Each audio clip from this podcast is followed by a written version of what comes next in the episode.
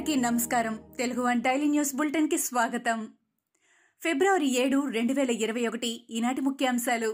ఇంటింటా రేషన్ పంపిణీ కోసం వినియోగిస్తున్న మొబైల్ వాహనదారులకు మరింత ఆదాయం కల్పించేలా సీఎం వైఎస్ జగన్మోహన్ రెడ్డి నిర్ణయం తీసుకున్నారు ప్రస్తుతం అద్దెను పదివేల నుంచి పదమూడు వేలకు వాహనదారుడి సహాయకుడికి చెల్లించే హెల్పర్ ఛార్జీలను మూడు వేల నుంచి ఐదు వేల వరకు పెంచాలని నిర్ణయించింది పెట్రోల్ కోసం గతంలో మాదిరే మూడు వేలు చెల్లిస్తారు ప్రభుత్వం తీసుకున్న తాజా నిర్ణయంతో ఒక్కో వాహనదారుడికి నెలకు ఐదు వేల చొప్పున అదనంగా అందనుంది విశాఖ స్టీల్ ప్లాంట్ ప్రైవేటీకరణ నిర్ణయంపై నిరసనలు పెరుగుతున్నాయి మద్దెలపాలెం జంక్షన్ వద్ద వామపక్షాల ఆధ్వర్యంలో రాస్తారోకం నిర్వహించారు స్టీల్ ప్లాంట్ విలువగల భూములను లాక్కోవడానికి ప్రైవేటీకరణ అని సాకు చూపిస్తున్నారని మండిపడ్డారు కేంద్ర సర్కార్ వెంటనే తన నిర్ణయాన్ని వెనక్కి తీసుకోవాలని వామపక్ష నేతలు డిమాండ్ చేశారు కృష్ణా జిల్లాలో పోలీసులు చేపట్టిన తనిఖీల్లో భారీగా మద్యం బాటిళ్లు పట్టుబడ్డాయి వత్సవై చెక్ పోస్టు వద్ద పోలీసులు తనిఖీలు నిర్వహించగా ఆటోలో అక్రమంగా తరలిస్తున్న పద్నాలుగు వందల ముప్పై తెలంగాణ మద్యం బాటిళ్లను స్పెషల్ బ్రాంచ్ పోలీసులు పట్టుకున్నారు ఆటోలో కూరగాయల బస్తాలతో పాటు మద్యం బాటిళ్లు ఉన్న మూడు బస్తా మూటలను స్పెషల్ బ్రాంచ్ పోలీసులు గుర్తించి వాటిని స్వాధీనం చేసుకున్నారు నందిగామ బైపాస్లో యాభై మద్యం బాటిళ్లు పట్టుబడ్డాయి ఎస్సీసీకి టీడీపీ లేఖ రాసింది ఏపీ సైబర్ నెట్పై టీడీపీ ఫిర్యాదు చేసింది టీవీ ఆన్ చేయగానే సీఎం ఫోటో వస్తుందని ఎస్ఈసీ దృష్టికి టీడీపీ తీసుకువెళ్లింది రాష్ట్ర వ్యాప్తంగా పది లక్షల ఫైబర్ నెట్ కనెక్షన్లు ఉన్నాయని లేఖలో పేర్కొన్నారు పంచాయతీ ఎన్నికలు జరుగుతున్న నేపథ్యంలో టీవీలో సీఎం ఫోటో రావడంపై టీడీపీ అభ్యంతరం వ్యక్తం చేసింది డిఫాల్ట్ కింద ఫైబర్ నెట్లో సీఎం ఫోటో వచ్చేలా ఏర్పాటు చేశారని ఎస్ఈసీ దృష్టికి టీడీపీ తీసుకువెళ్లింది వైజాగ్ స్టీల్ ఫ్యాక్టరీ అంశంపై స్పందించారు కేంద్ర ఆర్థిక శాఖ సహాయ మంత్రి అనురాగ్ సింగ్ ఠాకూర్ నీతి ఆయోగ్ సూచనల మేరకే ప్రైవేటీకరణ నిర్ణయం తీసుకుంటున్నామని అన్నారు ప్రతి పబ్లిక్ సెక్టార్ కంపెనీని అమ్మకానికి పెట్టబోమని వెల్లడించారు నష్టాల్లో ఉన్న కంపెనీలను మాత్రమే నీతి ఆయోగ్ సూచనల మేరకు ప్రైవేటీకరణ చేస్తామని కేంద్ర మంత్రి అనురాగ్ సింగ్ తెలిపారు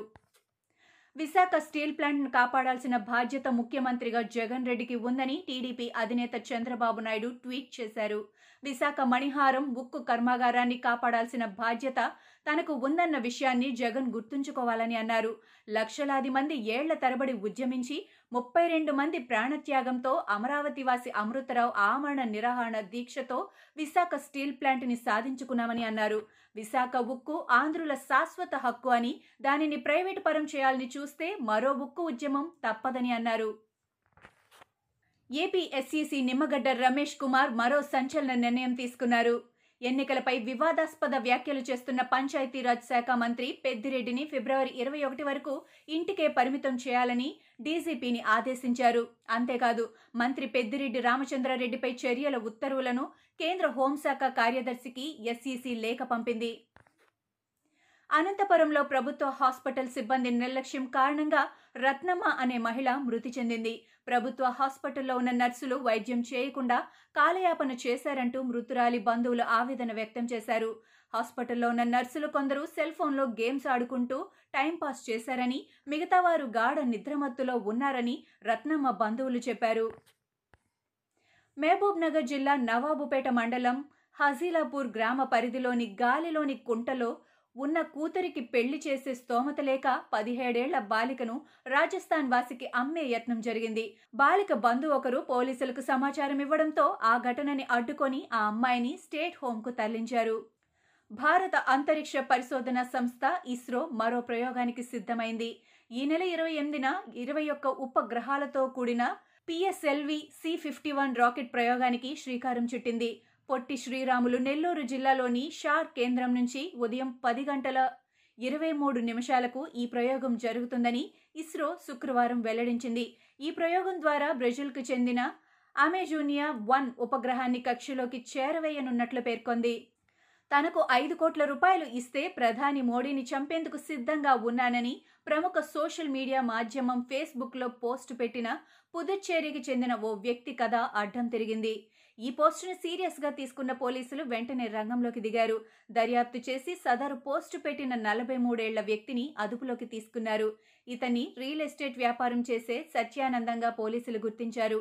అరెస్టు చేసిన అనంతరం సత్యానందాన్ని స్థానిక కోర్టులో హాజరుపరిచారు భారతదేశంలో ఇరవై తొమ్మిది రాష్ట్రాలు ఉంటే ఇళ్లు లేని పేదలకు అన్ని వసతులతో వంద శాతం సబ్సిడీపై డబుల్ బెడ్రూమ్ ఇళ్లను నిర్మించి ఇస్తున్న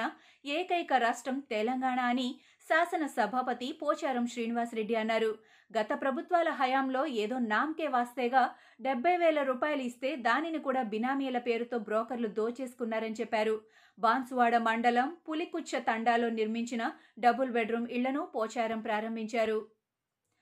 మన దేశ న్యాయ వ్యవస్థ మన రాజ్యాంగాన్ని స్పష్టంగా నిర్ద్వందంగా వివరిస్తోందని ఫలితంగా రాజ్యాంగం మరింత బలపడుతోందని ప్రధానమంత్రి నరేంద్ర మోడీ అన్నారు ప్రజల హక్కులను కాపాడటమైనా దేశ ప్రయోజనాలకు పెద్దపీట వేయవలసిన పరిస్థితి ఏర్పడినప్పుడైనా తన కర్తవ్యాన్ని న్యాయ వ్యవస్థ నిర్వహిస్తోందని మోడీ చెప్పారు సాగు చట్టాలకు వ్యతిరేకంగా రైతులు జరుపుతున్న ఆందోళనకు కాంగ్రెస్ మాజీ అధ్యక్షుడు రాహుల్ గాంధీ మద్దతు ప్రకటించారు కేంద్రం తీసుకువచ్చిన కొత్త వ్యవసాయ చట్టాలు రైతులకు మాత్రమే కాదు యావత్ దేశానికి ప్రమాదకరమని ఆయన అన్నారు అన్నదాతల శాంతియుత సత్యాగ్రహం జాతీయ ప్రయోజనాల దృష్ట్యా చేస్తున్నది మూడు చట్టాలు రైతులకు కూలీలకు మాత్రమే కాదు దేశ ప్రజలందరికీ ప్రమాదం కాంగ్రెస్ సపోర్ట్ రైతులకు ఎప్పుడూ ఉంటుందని రాహుల్ ట్వీట్ ద్వారా చెప్పారు భారత్లో జరుగుతున్న తొలి టెస్టులో ఇంగ్లాండ్ జట్టు పట్టు సాధించింది రెండో రోజు ఆట ముగిసే సమయానికి ఎనిమిది వికెట్ల నష్టానికి ఐదు వందల యాభై ఐదు పరుగులు చేసింది తొలి రోజులానే రెండో రోజు కూడా భారత బౌలర్లు ఎలాంటి ప్రభావం చూపలేకపోయారు